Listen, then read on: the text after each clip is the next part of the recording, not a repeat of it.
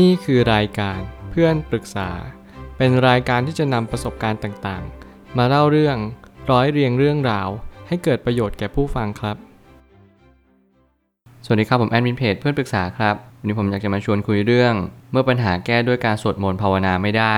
จึงต้องแก้ที่ต้นเหตุเสมอ ข้อความทวิตจากดาลัยลามะ ได้เขียนข้อความไว้ว่า การสวดมนต์ภาวนานั้น ไม่เคยเพียงพอต่อความสงบภายในจิตใจ เราทุกคนต้องมีการสอบทาน ว่าสิ่งใดกันแน่ที่รบกวนจิตใจอย่างแท้จริง และขจัดมันออกไปจากจิตใจ ซึ่งก็คล้ายกันกับการหวังว่าให้โรคภัยไข้เจ็บนั้นจางหายไป โดยปราศจากการรักษาที่เหตุอย่างแท้จริง คุณจำเป็นจะต้องป้องกันมันไว้ด้วย และควรจะทานยาตามที่แพทย์สั่งเสมอ ไม่ว่าอะไรจะเกิดขึ้น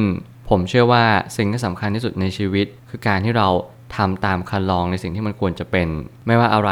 ก็ไม่สำคัญเท่ากับการกระทำที่เรามั่นใจอย่างดีแล้วว่า สิ่งเหล่านี้เป็นการกระทำที่ดีเยี่ยมจริง ๆ เมื่อการสวดมนต์ภาวนามันไม่ช่วยอะไรเรา สิ่งที่สำคัญกว่านั้นก็คือ การลงมือกระทำหากคุณลองสอบทานดูแล้วว่า สิ่งที่คุณสวดมนต์ภาวนาในทุกๆวัน อาจจะช่วยชีวิตคุณได้เล็กน้อย หรือปานกลาง แต่การนั้นคุณก็ได้เรียนรู้ใหม่อีกว่า สิ่งที่สำคัญกว่านั้นก็คือ การที่ได้เรียนรู้สิ่งใหม่ ๆ ตามความเป็นจริง เมื่อการกระทำมันย่อมสำคัญกว่า การสวดมนต์ภาวนา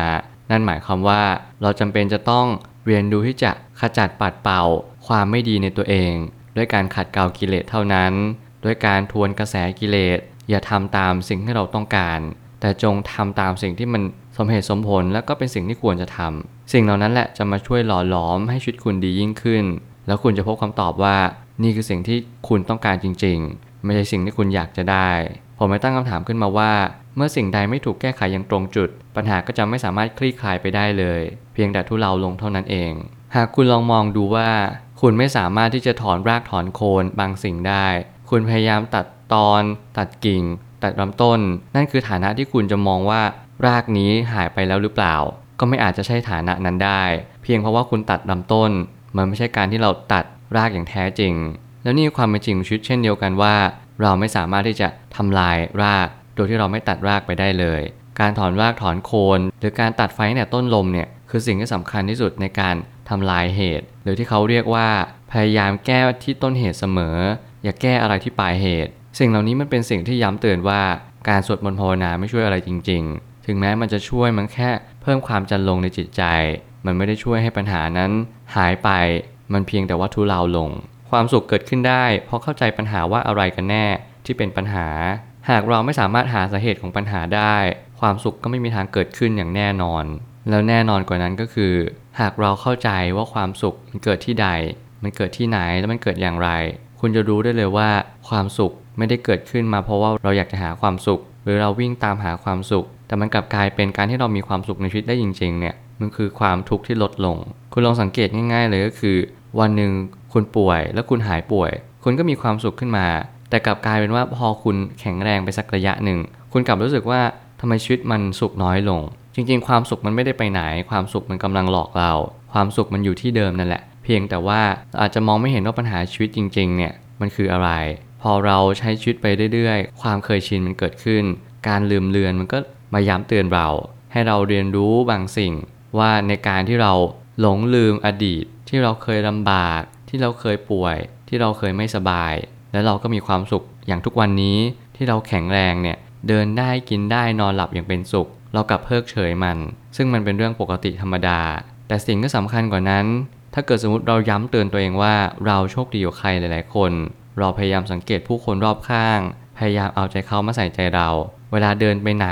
หรือว่าทำอะไรก็ตาม เราพยายามสังเกตผู้คนดูดีไหมว่าเขากำลังประสบความทุกข์ มากน้อยเพียงใด หรือมากน้อยกว่าเรา เมื่อเราเห็นแบบนี้เราจะรู้ว่าทุกคนเป็นเพื่อนร่วมทุกข์กันหมด ไม่ใช่ใครคนใดคนหนึ่ง ตัวเราและผู้คนรอบข้าง เขาก็รู้สึกแบบเดียวกันกับเราเนี่ยแหละ บางคนวิ่งไล่ตามหาความสุข เพียงเพราะว่าเราเบื่อที่จะอยู่แบบนี้ หลายคนอยู่คนเดียว มีความสงบเป็นเพื่อน แต่ไม่ชอบความสงบ อยากหาความวุ่นวายอยากจะจัดปาร์ตี้กับเพื่อนๆ ซึ่งหลาย ๆ ครั้งเหตุการณ์บาเหตุการณ์ไม่สามารถทำได้ เพราะว่าเราอาจจะต้องอยู่ในช่วงกักตัว อาจจะมีวิกฤตเกิดขึ้น ปัญหาต่างๆนานาก็ถาโถมในชีวิตของเรา ความสุขเราก็ลดหายไป นั่นคือคำตอบว่าเราต้องหาความสุขที่ตัวเอง แล้วก็พยายามมองอะไรให้ออก ก่อนที่จะสายเกินแก้ เหตุต้องตรงกับผล แก้ที่เหตุ คือการแก้ย่างถอนรากถอนโคน การแก้ไขที่ปลายเหตุ สุดท้ายมันก็ย้อนกลับมาแก้ไขอีกอยู่ดี ไม่มีวันจบสิ้นกันจริง ๆ อย่างที่ผมพูดไปตั้งแต่แรกก็คือ การที่เราถอนรากถอนโคนเป็นทางเดียวเท่านั้น ที่จะทำให้ปัญหาจบสิ้นแล้วก็หมดลงไป หากคุณทำวิธีอื่น มันก็กลับมาเหมือนเดิม หลายครั้งที่เราไม่สามารถเรียนรู้จากตรงนี้ได้ เพราะว่าเราไม่เข้าใจ เราไม่เกิดกระบวนการตระหนักรู้ แล้วก็ตกผลึกในชีวิตจริง ๆ ว่าปัญหาทุกปัญหามันมีทางออกนะ แล้วมันจะมีบ้างที่ปัญหาไม่มีทางออก แต่ทางออกของปัญหาที่ไม่มีทางออกนั้นก็คือ เราอาจจะต้องใช้เวลาในการที่เราขบคิดกับมัน ในการวิเคราะห์และพิจารณามันจริง ๆ ว่า เราควรทำอะไรกับมันจริง ๆ บางครั้ง ถ้าเกิดสมมุติว่าเราเป็นคนดีมีจุดยืนในความดี เวลาเนี่ยจะมาเป็นเพื่อนเรา มันจะคอยมาเป็นสิ่งที่จะคัดกรอง หรือว่าขัดเกลาบางสิ่ง ให้เราได้เห็นอนาคตชัดมากยิ่งขึ้น แต่ถ้าหากว่าเราเป็นคนที่ไม่ดี มีจุดยืนในความไม่ดี นั่นหมายความว่าเวลาเนี่ยจะมาเป็นตัวทำลายชีวิตเรา เวลาจะไม่เคยช่วยเราตราบเท่าที่จุดยืนที่เราเลือกยืน ทางเดินที่เราเลือกไป นั่นคือสิ่งที่สำคัญกว่า เวลานั้นเป็นค่ากลางมันอยู่ที่เราทำ มันอยู่ที่เราเป็น แล้วก็มันอยู่ที่ว่าเราเลือกจะเดินในวิถีทางใด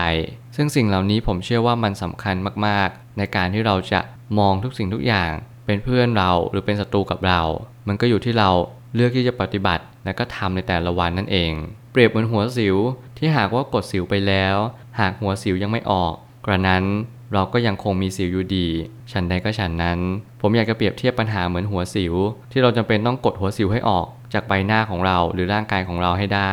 มิฉะนั้นมันก็ยังอยู่แบบนั้นตลอด การที่เราแก้ไขปัญหา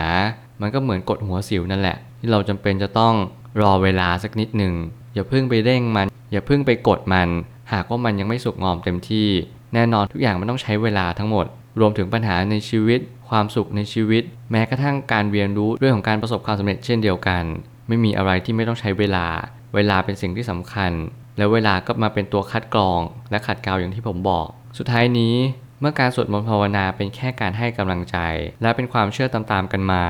การเรียนรู้ว่าการภาวนาไม่ช่วยอะไรได้จริง เพียงแต่เป็นการบังคับจิตใจให้สุขโดยฉับพลัน เมื่อไหร่ก็ตามที่เรากดข่มจิตใจไปในทางที่ผิด มันคือการที่เราเริ่มสะกดจิตตัวเอง มันเป็นการที่เราเริ่มเพ่งบางสิ่ง การเพ่งก็ได้แค่ความเพ่ง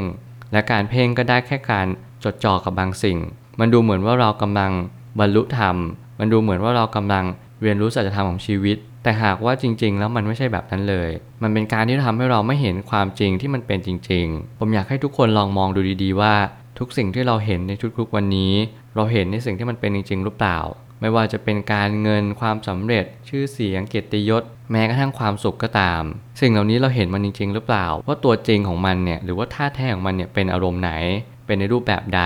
หากเรายังไม่เคยเห็นมัน เราก็ย่อมไม่เข้าใจว่า มันจะช่วยให้ชีวิตเราดีขึ้นได้อย่างไร การที่เรารู้จักชีวิตจริง ๆ รู้จักตัวเองจริง ๆ มันคือการที่เราถอดหน้ากากของตัวเองออกไป มันคือการที่เราลบภาพฉาบทาบางๆ ในชีวิตของเราออก แล้วเราเห็นตัวจริงของเรา เห็นท่าแท้ของเราว่าเราคือใคร เราต้องการสิ่งใดในชีวิต เราเกิดมาเพื่ออะไรกันแน่ สิ่งเหล่านี้เป็นคำถามที่คุณจะได้คำตอบ ต่อเมื่อคุณได้เรียนรู้ตัวเองจริง ๆ คุณเริ่มลอกคราบ คุณเริ่มถอดหน้ากากของตัวเองออก คุณเริ่มมองเห็นผู้อื่นอย่างเข้าใจ เพราะคุณรู้ว่าทุกคนคือมนุษย์เหมือนกัน ทุกคนรักสุขเกลียดทุกข์เหมือนเหมือนกัน สิ่งเหล่านี้เป็นสิ่งที่เป็นค่ากลาง และเป็นค่าพื้นฐานที่ทุกคนมีเหมือนกัน ถ้าหากเราทำได้แบบนี้ เราจะมีความสุขในชีวิต แล้วเราก็จะมีความทุกข์ลดลงอย่างมหาศาล เพียงเพราะว่าเรารู้วิธีขจัดความทุกข์อย่างถูกวิธี จงเรียนรู้วิธีขจัดทุกข์ที่ถูกต้อง ก่อนที่อะไรอะไรๆมันจะสายเกินไป ผมเชื่อว่าทุกปัญหาย่อมมีทางออกเสมอ ขอบคุณครับ รวมถึงคุณสามารถแชร์ประสบการณ์ ผ่านทาง Facebook Twitter และ YouTube และอย่าลืมติด Hashtag เพื่อนปรึกษาหรือ f r ร e n d t a l k ด้วยนะครับ